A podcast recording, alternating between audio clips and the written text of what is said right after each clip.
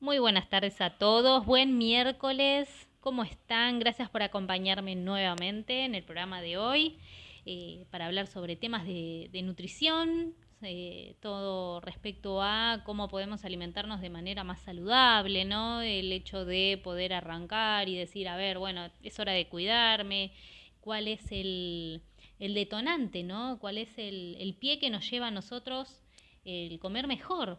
Si es porque lo decidimos, si porque alguien nos dijo o porque obviamente eh, a veces nos dejamos influenciar por alguien, ¿no? Que dice, che, ¿por qué no empezás? Dale, ¿por qué no empezamos a cuidarnos? Porque a veces a uno le cuesta, ¿no? Eh, tomar la decisión y bueno, a veces cuando alguien medio como que da ese pie y ese, ese ánimo como para empezar, eh, siempre es un poquito mejor, ¿no? Pero bueno. ¿A qué voy con esto? Siempre es mucho mejor que uno decida empezar a cuidarse y no esperar a que se instale la enfermedad o algún problema de salud, ¿no? Como el día de hoy voy a estar hablando sobre los, eh, los niveles altos de ácido úrico o la famosa gota, ¿sí? Que no es lo mismo porque obviamente la gota ya estamos hablando de cuando se instala la enfermedad y los niveles, eh, los niveles altos de ácido úrico Obviamente ahí ya estamos hablando de, bueno, ahí estamos al límite o nos estamos pasando y obviamente para no tener que llegar a la enfermedad tenemos que, eh, obviamente, cuidarnos un poco más. Entonces, siempre es bueno empezar a alimentarse saludable desde el momento uno, ¿sí? El hecho de decir, bueno, a ver, ya eh, me parece que estoy comiendo mal, uno puede detectar cuando no está comiendo saludable, cuando no tiene conductas alimentarias que obviamente son las más eh, adecuadas, ¿no? Por así decirlo. Entonces, no tener que esperar a ver un estudio de sangre y decir, uy, no, tengo el colesterol por las nubes o tengo en este caso el ácido úrico por las nubes. Y ahí es cuando es más difícil, ¿no? Yo siempre digo, traten de arrancar antes y no esperar a que ya esté el problema, eh, porque es cuando, eh, cuando cuesta arrancar más. Más cuando si se instala la enfermedad, porque ahí es cuando tienen que restringir varios alimentos o se tienen que cuidar muchísimo más. Y no es lo mismo que empezar de a poco, ¿no? Eh, pero bueno, obviamente que cada uno se toma su tiempo, pero la idea acá obviamente es que uno pueda eh, reconocer de antemano que tal vez no está comiendo de la mejor manera y justamente evitar eso, ¿no? El llegar a ver un estudio y decir, obviamente acá no hice las cosas bien y bueno, claramente la dieta va a ser mucho más compleja porque acá va a haber que cuidarse más y va a haber que eliminar ciertos alimentos o restringir al menos su consumo en gran cantidad. ¿Sí? En este caso, respecto al ácido úrico en sangre, cuando hablo de ácido úrico, estamos hablando de eh, un químico que se crea cuando nuestro cuerpo descompone sustancias que se llaman purinas. Las purinas se producen eh, normalmente en el cuerpo y también se encuentran en algunos alimentos y bebidas. Eh, por ejemplo, los alimentos que tienen un alto contenido de esta purina incluyen, por ejemplo, el hígado, pueden ser anchoas, puede ser caballa, puede ser algún tipo de porotos, arvejas y también cerveza. Incluye varias bebidas con alcohol, pero bueno, dentro de ellas está la cerveza. Así que cuando hablamos de este ácido úrico es cuando nosotros estamos comiendo un determinado alimento que tiene esa sustancia, esa purina, entonces cuando nuestro cuerpo empieza a digerir un alimento, lo descompone para poder aprovechar em, sus nutrientes, ¿no? Y desechando lo que nos sirve, en ese caso, bueno, dice a ver, por acá van las proteínas, por acá los hidratos, acá las vitaminas, acá hay purinas. Bueno, esas purinas cuando se descomponen eh, se degradan en ácido úrico. ¿sí? Entonces, ese ácido úrico cuando hay mucha cantidad que nosotros no lo podemos eliminar, por ejemplo, por orina, eh, porque obviamente que este ácido úrico se disuelve en la sangre y viaja a los riñones. Por eso de ahí también sale a través de la orina. Em, así que si nuestro cuerpo produce demasiado ácido úrico o no lo elimina en cantidades suficientes, es cuando ahí nos podemos enfermar y podemos sufrir la famosa gota. Así que los niveles altos de ácido úrico en sangre se denominan hiperuricemia. Ahora, ya cuando eh, obviamente esos niveles son mucho más altos, ahí ya, ya cuando se empieza con eh, síntomas, estamos hablando de la instalación de la enfermedad, que es la gota. Así que eh, el examen más común es cuando nos sacan sangre y se puede ver ahí el ácido úrico en sangre, pero también otra forma de verificar los niveles altos de ácido úrico también es por eh, algunas pruebas de orina. ¿sí? pero bueno, la más común, la que van a encontrar siempre es la de sangre. Entonces, a esto voy con que no solo tenemos que tener cuidado eh, con determinados alimentos, porque hay alimentos que obviamente dependiendo el grado de, eh, cada persona, ¿no? De el grado de ácido úrico que tenga en sangre, puede que tenga nivel bajo, medio o alto. Obviamente va a haber un consumo moderado, restringido o un consumo obviamente libre de determinados alimentos. Así que ahí es donde tenemos que tener mucho más cuidado, ¿no? Cuando ya estamos eh, con la enfermedad instalada o cuando tenemos esos valores altos, que es la hiperuricemia, que todavía no se llega a eh, tener esa enfermedad, eh, que es la gota, ahí es cuando obviamente vamos a tener que tener una dieta recontra estricta. tal vez no sacar todos los alimentos, pero sí restringir bastante ciertos eh, consumos, pero no solo eso, sino que también tenemos que tener en cuenta que nuestro, nuestro propio cuerpo produce el ácido úrico, entonces ahí es cuando decimos, uh, y sí, tenemos que también tener cuidado de esa producción endógena de ácido úrico que tiene lugar sobre todo en el hígado, en los intestinos y en otros tejidos como por ejemplo el músculo, riñones y el endotelio vascular. Así que no solo, es como el colesterol. El colesterol, para que se den una idea, no solo lo obtenemos de los alimentos, sino que también nuestro propio cuerpo tiene una producción endógena. Entonces, en esos casos tenemos que tener en cuenta, obviamente, eh, tanto el médico como el nutricionista, ver si por medio de la dieta, obviamente, se pueden reducir esos valores. Ahora, si no se reducen, obviamente es porque también hay una producción de más en el cuerpo que tal vez por algún estudio un poquito más exhaustivo se pueda analizar y ver su origen, ¿no? ¿Por qué hay una producción eh, exacerbada de ese ácido úrico? ¿Por qué no puede filtrarse bien? ¿Por qué no puede ser eliminado? Así que obviamente hay, eh, hay ciertos estudios que se hacen que obviamente depende de cada caso, ¿no? Pero hay gente que por ahí tiene altos niveles de ácido úrico y con una buena dieta lo reducen, lo mantienen y con el tiempo están perfectos. Pero bueno, por eso tiene que ser un control, eh, no solo, reitero, del nutricionista, sino del médico que lo está tratando, porque si esos niveles no bajan es, y si la persona está haciendo bien la dieta, obviamente ahí es cuando, bueno, a ver, ahí tenemos que hilar un poquito más fino y ver cuál es el origen del problema. Y justamente el problema de estos altos niveles de ácido úrico por encima del valor que em, obviamente vendría a ser lo normal, comienzan a formarse esos cristales, eh, lo que se llama cristales de urato monosódicos. Sí, tiene esos nombres medio raros, pero son los famosos cristales de ácido úrico. Y esos cristales después se acumulan en articulaciones y tejidos y lo más importante de todo esto que esa acumulación, ese depósito de los cristales puede ser asintomático y la, y la deposición puede continuar de manera silenciosa hasta que se dan por ejemplo, se da alguna manifestación clínica, como una artritis deformante, eh, también eh, pueden dar casos de algún problema de nefropatía crónica, ¿no? Eh, a nivel renal. así que acá hay que tener un cuidado porque pueden estar acumulando esos cristales y por ahí por un tiempo largo, ¿no? Y en ese momento no presenta ningún síntoma hasta que en algún momento dice, oh, aparecí, aparece el dolor, la molestia y las complicaciones. De hecho, si googlean, si pueden buscar por ahí en internet, eh, las fotos de los cristales del ácido úrico son la verdad increíbles como se ven. Eh, la imagen ya de por sí llama la atención, uno no puede creer, parece que son enormes claramente, pero son microscópicos.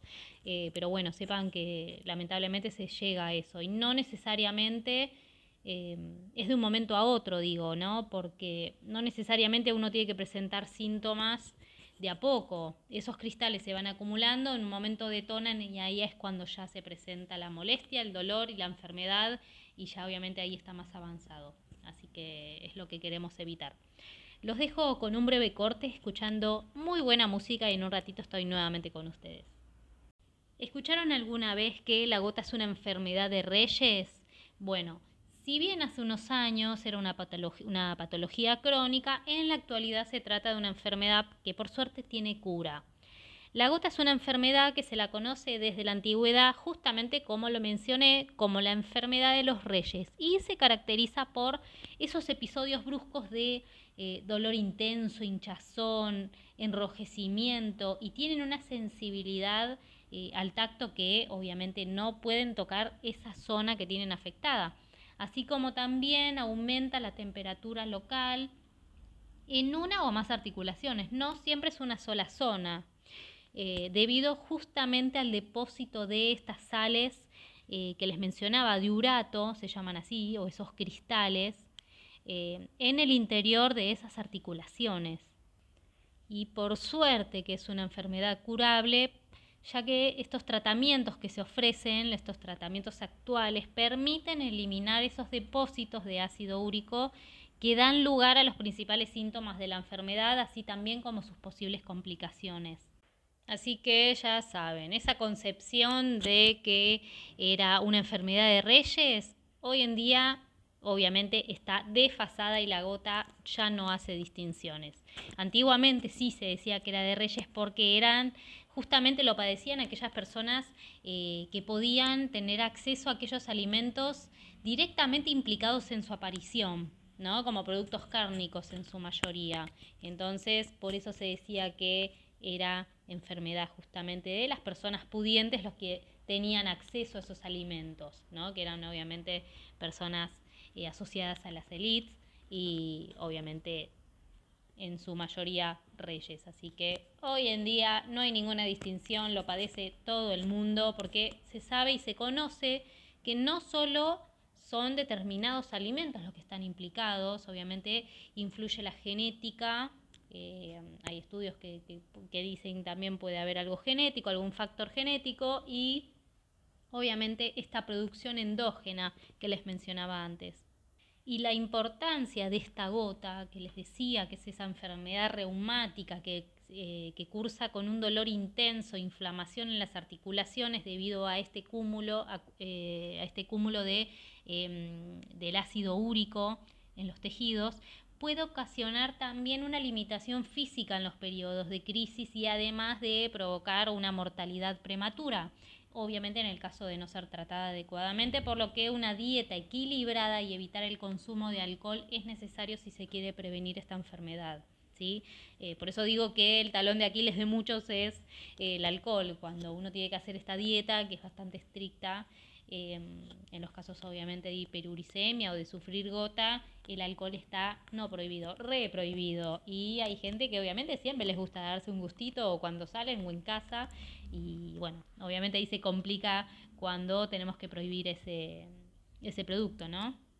Y por eso en este caso hay que poner en manifiesto la importancia de la nutrición en el tratamiento de la gota, porque además de dar eh, unas ideas generales sobre lo que es la enfermedad, se describen también em, alimentos, sustancias o situaciones que la pueden agravar y también Em, cuyo conocimiento nos va a poder permitir eh, poder recomendar un tratamiento dietético, ¿sí? porque gracias a, Dios, con los avances que hubo en la, en la, ciencia, obviamente, y en el estudio de estos alimentos, podemos tener una gran variedad, un abanico de alimentos para decir, bueno, estos no podés comerlos, estos sí, esto lo tenés que consumir de manera moderada.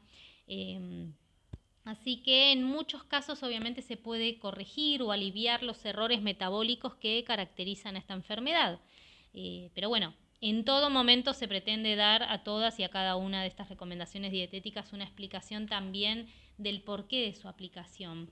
A lo que voy con esto es que está bueno que no solo te digan lo que tenés que comer, sino por qué ¿no? Y qué es lo que genera en tu cuerpo. Esa es la famosa educación alimentaria que yo siempre hago hincapié también. Cuando a un paciente se le da, por ejemplo, una dieta y le dicen, bueno, esto lo tenés que comer, esto sí, esto no, esto moderadamente. Bueno, ¿qué es moderadamente? ¿No les pasó alguna vez que les dan un plan y le dicen, bueno, esto lo tenés que consumir eh, moderado? A veces, bueno, depende, eh, se puede especificar y decir moderado se refiere a tantas veces por semana, ¿no? Qué sé yo, serán dos, tres veces por semana, poca cantidad. Es importante que eso esté aclarado, ¿sí? Porque moderado para uno no es lo mismo que para otro, pero bueno, obviamente a nivel eh, profesional se puede saber, pero no todos lo tienen por qué saber. Así que en esos casos las recomendaciones está bueno que vengan con una explicación y decir, a ver, ¿por qué lo tenés que consumir y por qué no? Porque la persona, si, si, si uno le explica por qué sí o por qué no determinado alimento, en esos casos a la persona le queda más la información. ¿sí? Es mucho más fácil que a vos te digan por qué un alimento te hace bien o por qué un alimento te hace mal o cómo te afecta al cuerpo, cómo genera o cómo puede llegar a una enfermedad, ¿no? Como un alimento, uno puede pensar cómo un alimento puede enfermar. No es que el alimento enferma, pero bueno, obviamente no en el sentido que es malo el alimento, sino que obviamente el cuerpo está en una situación que no puede eh, asimilar ese nutriente, vamos a decir, ¿no? Ese compuesto del alimento. Entonces, si el cuerpo no tiene manera de eliminarlo, no, primero hay que, obviamente, cuidar esos alimentos, ¿no? Tratar de restringir para que el cuerpo se recupere un poco y a su vez también ver por qué tal vez esa persona produce más o menos ácido úrico en su cuerpo. Entonces, eh, está bueno explicar, está bueno eh, no solo decirle a la persona, como les digo siempre, lo que tiene que consumir, sino involucrarlo en el tema, poder explicarle la situación, cómo se llegó a eso, cómo se puede, eh, obviamente, mejorar, ¿no? Explicar siempre que se tiene una cura, pero la cura lamentablemente es la dieta. Digo lamentablemente porque, bueno, uno nunca elige eh, no dejar de comer ciertos alimentos, pero bueno, lamentablemente ciertas elecciones alimentarias a veces llevan a que terminemos así, ¿no? Entonces, bueno, no queda otra que cuidarse porque antes tal vez no lo hicimos de la manera adecuada. Así que, dicho todo esto, los dejo nuevamente escuchando un poquito de música y en un rato le cuento respecto a estos alimentos que eh, cuáles son los recomendados, cuáles no, qué es lo mejor que se puede comer y cómo se puede llevar una dieta sin tener que sufrir y pasarla mal, ¿no? Cómo se puede eh, demostrar que hay un abanico de alimentos y que no necesariamente por el tener que cuidarse se tiene que comer aburrido o mal. Así que los dejo y ya en un ratito estoy con ustedes. ¿Qué sabemos entonces sobre esta enfermedad, sobre la gota? Sabemos que es una enfermedad de origen genético que afecta al metabolismo normal del ácido úrico. Recuerden, comemos un alimento que contiene un compuesto que se llama eh, purina y cuando nuestro cuerpo descompone esas purinas se transforman en ácido úrico y eso es lo que después se acumula en las articulaciones. ¿sí? Eh, la, la, gota también se manifiesta generalmente entre los 40 y 50 años y es mucho más frecuente en el hombre que en la mujer. También se sabe que la gota es la causa de artritis más frecuente en países occidentales y llega a afectar hasta el 5 eh, o 6% de los mayores de 70 años.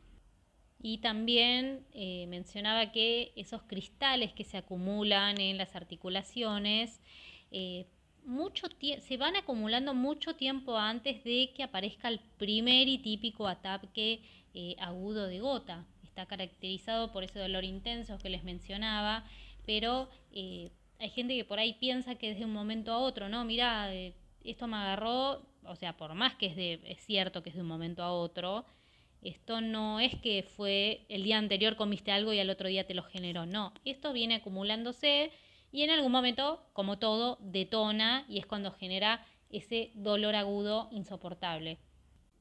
Por eso, una vez que se diagnostica el problema, el primer paso a seguir obviamente es corregir los factores de abuso, en este caso lo que son el exceso de ciertos alimentos que no tienen que estar, como en su mayoría son aquellos productos eh, que tienen proteínas, como pueden ser productos cárnicos, Eh, entonces, obviamente hay gente que tal vez consume muchos productos como carne o embutidos. Eh, sepan que no son solo los únicos alimentos que tienen alto contenido en estas purinas, que son lo que tienen que evitar, pero en su mayoría suelen obviamente consumir más de estos alimentos.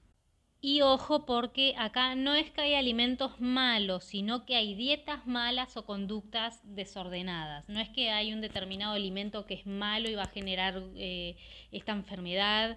No, a ver, obviamente que si alguien consume más de lo que debería, no tiene una conducta alimentaria de la mejor eh, forma, ¿no? Como para decir, a ver, está comiendo adecuadamente, está comiendo variado, no. Bueno, esas conductas desordenadas es lo que después con el tiempo provoca justamente la instalación de la enfermedad. Por eso siempre digo, a ver, no hay alimentos malos, sino malas conductas o una dieta mala, porque a veces, cuántas veces se, muchas personas se, se mandan a hacer alguna dieta bueno, claramente no es la forma, no son los alimentos adecuados y bueno, obviamente es cuando después aparecen estos problemas y después de los problemas puede llegar a aparecer obviamente alguna deficiencia o en este caso alguna enfermedad. Y respecto a las normas generales, ¿qué es lo, que hay que tener en cuenta eh, para tener estas recomendaciones nutricionales para los pacientes con hiperuricemia? Primero y principal, hay que mantener un peso corporal normal, evitando la obesidad, porque el exceso de peso obviamente tiene que limitarse mediante una dieta que sea adecuada, que sea hipocalórica, es decir, que no tenga demasiadas calorías. ¿Por qué digo esto? Porque a veces hay dietas que se siguen de moda, que son hipercalóricas y después tienen como fluctuaciones, ¿no? Empiezan comiendo mucho, después otro día se come poco o después dejan de comer y no.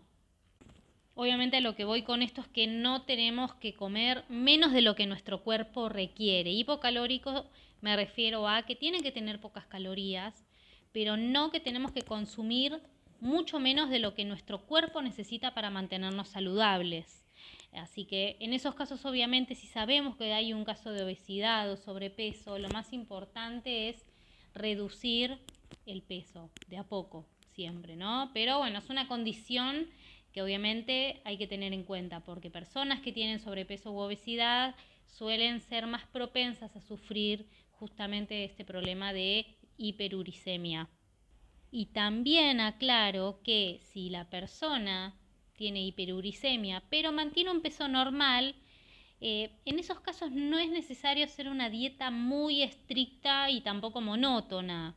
Eh, ¿Por qué? Porque una persona al tener un peso normal, en ese caso hay que hacer un cuidado, obviamente, eh, mostrar un consumo limitado de ciertos alimentos, pero no es que encima hay que tener en cuenta que consuma menos calorías, ¿no? Como para decir, bueno, obviamente que además de reducir el consumo de alimentos con purinas, eh, que son las que van a generar esta hiperuricemia, encima hay que tener, obviamente, una dieta eh, para, para, poder bajar de peso. Entonces, obviamente que va a ser un poco más reducida esa dieta y va a ser más monótona. Entonces, lo más importante siempre es mantener lo ideal, un peso normal o adecuado, por así decirlo, ¿no? Porque cuanto más grandes son los problemas, cuanto más cosas tenemos, obviamente que el plan alimentario o la dieta va a ser más restrictiva. Yo siempre lo aclaro, porque, a ver, si a lo que voy con esto es que si la persona no tiene otro problema más que hiperuricemia, bueno, listo, vas a tener este plan, si vos lo seguís a rajatabla y bajás los niveles, vas a estar bien. Ahora, si a, ese, si a eso le sumas obesidad, Además puede ser diabetes, ¿no? Porque a veces pasa que me tocan pacientes que obviamente no tienen solo, em, obviamente, algún nivel alto de colesterol o diabetes o de, ácido úrico. A veces pasa que hay pacientes que tienen de todo. Entonces, cuantas más cosas obviamente puede padecer la persona, el plan va a ser más restrictivo. Eh, por eso siempre aclaro, bueno, a ver, en el caso de diabetes va a haber más restricción, obviamente en lo que sean hidratos de carbono, eh, y además ahí tener que estar cuidando de que no consuma estos productos eh, que tengan purinas, entonces eso es un poquito más tedioso, ¿no? Eh, por eso siempre lo aclaro y bueno, siempre como que trato de meter presión ahí, ¿no? Y digo, bueno, si bajas de peso vas a estar consumiendo cosas un poco más, no sé si mejores, pero no tan aburridas, porque obviamente un plan súper restrictivo, tanto para ácido úrico alto como para obesidad, va a ser recontra monótono. Yo lo aclaro siempre porque lamentablemente tiene que ser un plan restrictivo, que no va a ser por siempre. Eso también lo aclaro, ¿sí? Es importante aclarar que en un plan para bajar de peso, o en este caso para, bajar el ácido úrico, obviamente es un tiempo. Hay que ver cuánto tiempo. Hay gente que le lleva, no sé, tal vez dos semanas, un mes, dos meses, depende. Pero bueno, obviamente eso depende también del caso clínico de cada persona y de cuán fácil o no le genere o pueda ser para bajar de peso. ¿Sí? O cierto, o cómo puede generar el cambio de alimentación, el poder cuidarse, el poder llevar a cabo esa dieta, ¿sí? Y no tener que em, limitarse a poder llevar a cabo ese mismo plan alimentario. Así que Dicho todo esto, nuevamente los dejo escuchando un poquito de música y ya vuelvo con esta lista de alimentos prohibidos, permitidos, desaconsejados, como quieran llamarlo, o aquellos que tienen tal vez un consumo limitado y que obviamente se pueda llegar a estas recomendaciones nutricionales para poder mejorar el estado de eh, hiperuricemia. Importante saber que tanto la hiperuricemia como la gota con frecuencia se encuentran asociadas a una o más patologías como por ejemplo la hipertensión, obesidad, puede ser diabetes, síndrome metabólico, aterosclerosis y también el consumo excesivo de alcohol. Por lo cual, factores que provocan un incremento del ácido úrico en el organismo que no necesariamente es el alimento, no siempre la culpa es del alimento. Hay muchos factores que pueden predisponer a la persona a padecer este problema, como por ejemplo pueden ser la edad avanzada, el sexo masculino, ¿sí? es mucho más común en el hombre que en la mujer, la predisposición genética o también pueden ser los antecedentes familiares de, de esta sobreproducción, mejor dicho, de purinas, por lo cual es importante saber si tenemos algún familiar cercano que tiene el mismo problema, ¿sí? Porque si sabemos que tenemos tal vez algún padre, un primo, un tío, un hermano con este problema, entonces, bueno, sabemos que podemos tener una predisposición a padecer hiperuricemia o con el tiempo, obviamente, si no se trata, gota. Así que es importante, ¿a qué voy con todos estos factores que predisponen a este problema, que no solo es importante saber qué es lo que consume la persona, porque a veces hay profesionales que solo se centran en lo que la persona come, ¿sí? Esa, esa mirada que no es integral, que no solo, o sea, no se tienen que fijar solamente en lo que la persona está comiendo, ¿sí? Eh, una persona es un todo, hay muchas cosas que pueden influir en que esa persona, a que esa persona tenga una enfermedad o una predisposición a, ¿sí? Hay que tener muchas cosas en cuenta. Por, ejemplo, por eso esta lista es, es, amplia. ¿sí? No, hay que tener en cuenta, por ejemplo, si la persona está consumiendo algún medicamento. Eh, son cosas que yo normalmente pregunto, porque por ahí la persona se está alimentando perfectamente, no, no come en exceso, entonces sí, bueno, pero tiene que ser la comida. Y no, no necesariamente es la comida. Hay personas que tal vez por un tema genético ya saben que, bueno, lamentablemente están eh, son candidatos a padecer la hiperuricemia. Pero personas que, por, ejemplo, toman algún medicamento, como puede ser algo, algún antihipertensivo, algún diurético, entre otros, si sufren de insuficiencia renal, alguna situación de ayuno también por la producción de ciertos metabolitos como por ejemplo los cuerpos cetónicos, alguna vez lo escucharon, por esa razón no sería recomendable el ayuno intermitente ni las dietas cetogénicas. ¿sí? Cuando a mí me vienen a preguntar, eh, que me preguntan bastante, che, Caro, ¿qué onda el ayuno intermitente o estas dietas cetogénicas o dietas keto? ¿sí? Si tal vez las escucharon así. Eh, bueno, no es muy importante saber si la persona, a ver, sufre de algún problema, como por ejemplo en este caso, o puede pasar que la persona no sepa que tenga valores altos de, ácido úrico, ojo, ¿eh? porque es lo que menciono siempre, no, no todas las personas tienen en cuenta su estado de salud, porque tal vez no se hacen un control periódico, ¿sí? Entonces hay personas que, como les digo, no necesariamente se dan cuenta que tienen valores de ácido úrico altos, sino que ya empiezan con la manifestación, cuando ya el cuerpo está acumulando esos cristales y ya sufren gota, bueno, claramente esto ya viene data de hace rato, pero bueno, hay gente que no necesariamente tiene que estar controlándose y se enteran de un momento a otro, por así decirlo, que tienen esta enfermedad. ¿no? Entonces, por eso cuando a mí me preguntan mucho por estas dietas cetogénicas o ayuno intermitente, no se le da a cualquiera. Eh, hay que tener muy en cuenta si la persona puede seguir una dieta así, para qué quiera seguirla, con qué em, objetivos, ¿no? Y tener en cuenta esto, a ver, ¿querés seguir esta dieta? Bueno, tener en cuenta si em, tiene algún estudio de sangre reciente, muy importante, porque si a mí me pasa, primero que yo no, no soy de las que eh, recomiendan una dieta cetogénica, para nada. Pero en el caso que me lo pregunten, bueno, a ver, dame un estudio de sangre y vemos. Y si en el caso ese salga eh, que, por ejemplo, tiene el ácido úrico alto, y ahí se le explica a la persona por qué no, ¿sí? Eh, pero bueno, obviamente ahí como para hilar un poquito, un poquito más fino, pero bueno, hay gente que a veces se mete en ciertas dietas, por eso esos cuidados cuando hablaba de las dietas hipercalóricas también, como son estas dietas cetogénicas, que a veces se consumen dietas con grasa, eh, que bueno, obviamente tal vez no es la dieta que tienen que llevar a cabo. Eh, otro factor también que predispone a la hiperuricemia son eh, aquellas personas que ingieren comidas muy copiosas de manera regular, ¿no? Cuando comen mucha cantidad. Aquellos también que padecen hipertensión arterial, para las personas que hacen quimioterapia, para quienes ingieren eh, alimentos obviamente ricos en purinas. Eh, cuando tienen una ingesta elevada de esos alimentos, que ahora les voy a mencionar, bueno, ahí es cuando ya tienen una predisposición a padecerlo. Aquellas personas que sufren obesidad, que tienen obesidad, obviamente eh, son recontra propensos. Los que consumen alcohol y tabaco de manera obviamente frecuente, seguido, es eh, también personas que predisponen.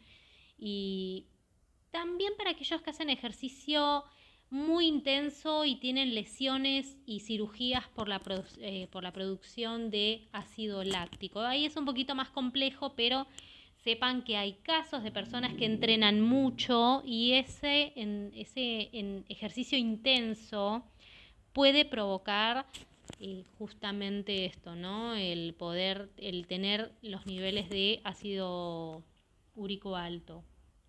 Y respecto a esta dieta, en casos de hiperuricemia, que tiene que ser baja en estas purinas que les mencionaba, que a su vez tiene que ser hipocalórica, es decir, de, bajas calorías, sobre todo si se da con una persona que sufre sobrepeso u obesidad.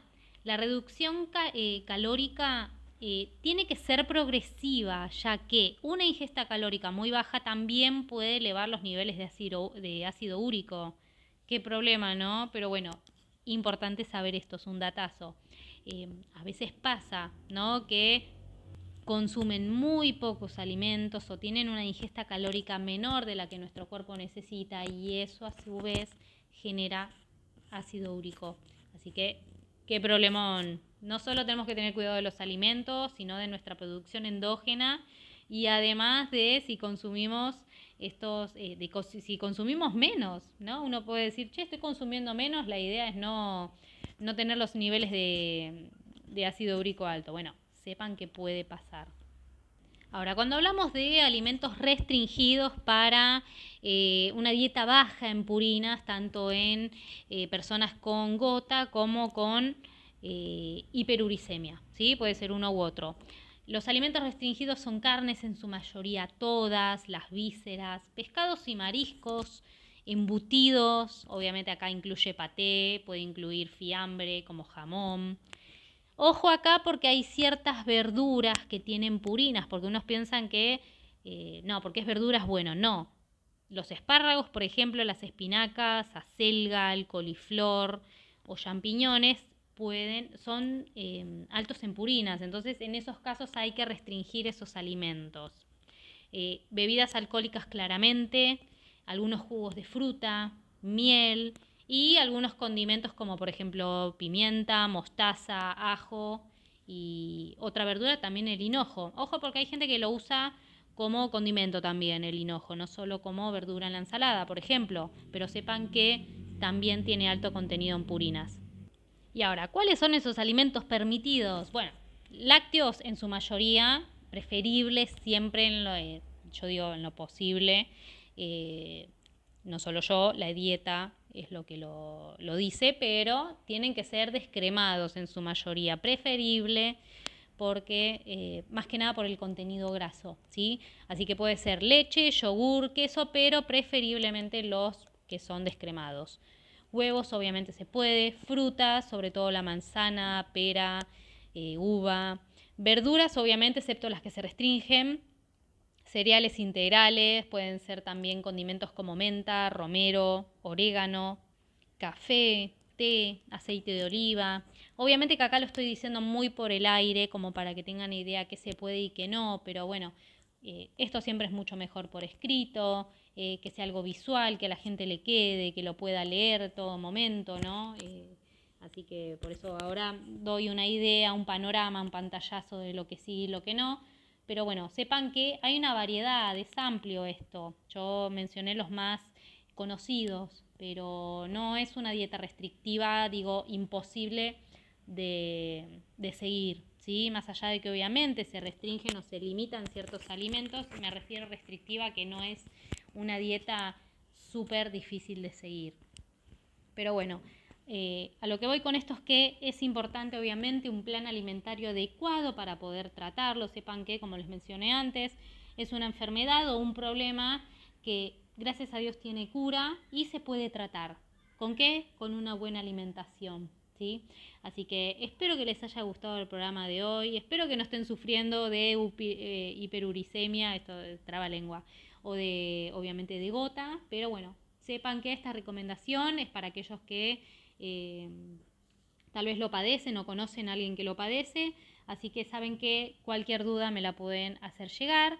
Eh, me pueden escribir al Instagram, estoy como nutrición.carolinavalencia. Cualquier consulta me la mandan ahí por mensaje, siempre va a ser bien recibida y obviamente me encanta responder sus mensajes. Así que espero que hayan disfrutado el programa de hoy, que haya parecido interesante y nos encontramos entonces nuevamente el próximo miércoles. Muy buena semana.